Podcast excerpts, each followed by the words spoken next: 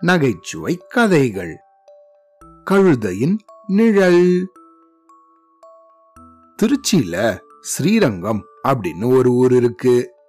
அங்க பெரிய கோவில் ஒண்ணு இருக்கு. இந்த கோவிலுக்கு பக்கத்திலேயே காவிரி ஆறு ஓடும். இந்த காவிரி ஆறுல சில சமயங்கள்ல கொஞ்சம் கூட தண்ணியே இல்லாம நல்லா வற்றி போயிருக்கும். அப்படி தண்ணி வற்றி போன சமயத்துல இந்த ஆறுல அங்கங்க ஏதாவது இடத்துல கொஞ்சோண்டு தண்ணி இருக்கும். அதனால அந்த தண்ணியை உபயோகப்படுத்தி அக்கம் பக்கத்துல இருக்கிற சிலர் அந்த இடத்துக்கு வந்து துணி தோச்சு அங்கேயே அதை காயவும் வச்சு அவங்களோட கழுதைகள்ல அதை எடுத்துக்கிட்டு போவாங்க.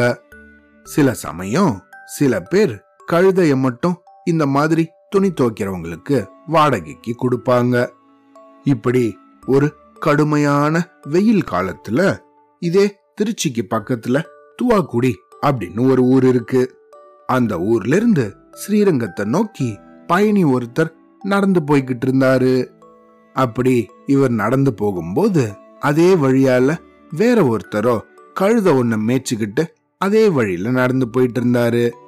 அவரை பார்த்த இந்த பயணியோ ஆஹா நமக்கோ கால் வலிக்குது. இவர்கிட்ட ஒரு கழுதை இருக்கு. இவரும் அந்த கழுத மேல உட்காராம அதை மேய்ச்சிக்கிட்டு தான் போறாரு. பேசாம இவர்கிட்ட அதை நமக்கு வாடகைக்கு கொடுக்கறாரான்னு கேட்போம் அப்படின்னு அந்த கழுத மேய்க்கிறவர்கிட்ட போய் ஐயா கழுத மேய்ச்சிட்டு போறவரே வணக்கமுங்க அப்படின்னு சொன்னாரு. யாரு? அப்படின்னு திரும்பி பார்த்த இந்த கழுத மேய்க்கிறவரோ வாங்க வாங்க என்ன செய்தி? இந்த வெயில்ல எங்க நடந்து போறீங்க? அப்படின்னு இவர்கிட்ட கேட்டாரு. அதுக்கு இந்த பயணியும் அந்த கழுதையோட சொந்தக்காரர்கிட்ட ஏங்க நீங்க இந்த கழுதையை சும்மா மேய்ச்சிட்டு தானே போறீங்க? என்ன அதுல ஏத்திக்கிறீங்களா? எனக்கு உங்க கழுதைய வாடகைக்கு கொடுத்தா மாதிரி இருக்கும்.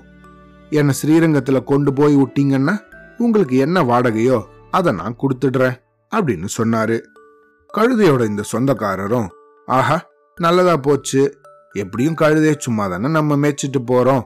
இப்படி ஒருத்தரை வாடகைக்கு ஏத்திட்டு போலாமே அப்படின்னு அதுக்கு சம்மதிச்சு அவரை தன்னோட கழுதையில ஏத்திக்கிட்டாரு.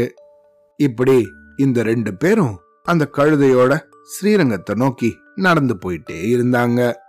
போற வழியில இந்த ரெண்டு பேரும் நேரத்தை போக்குறதுக்காக ஏதாவது பேசிக்கிட்டே இருந்தாங்க.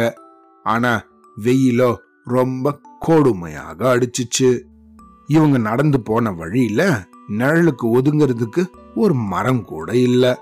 ஆஹா என்னடா இந்த வெயில் இப்படி அடிக்குது? இப்படி வேர்வை வேற ஊத்துதே.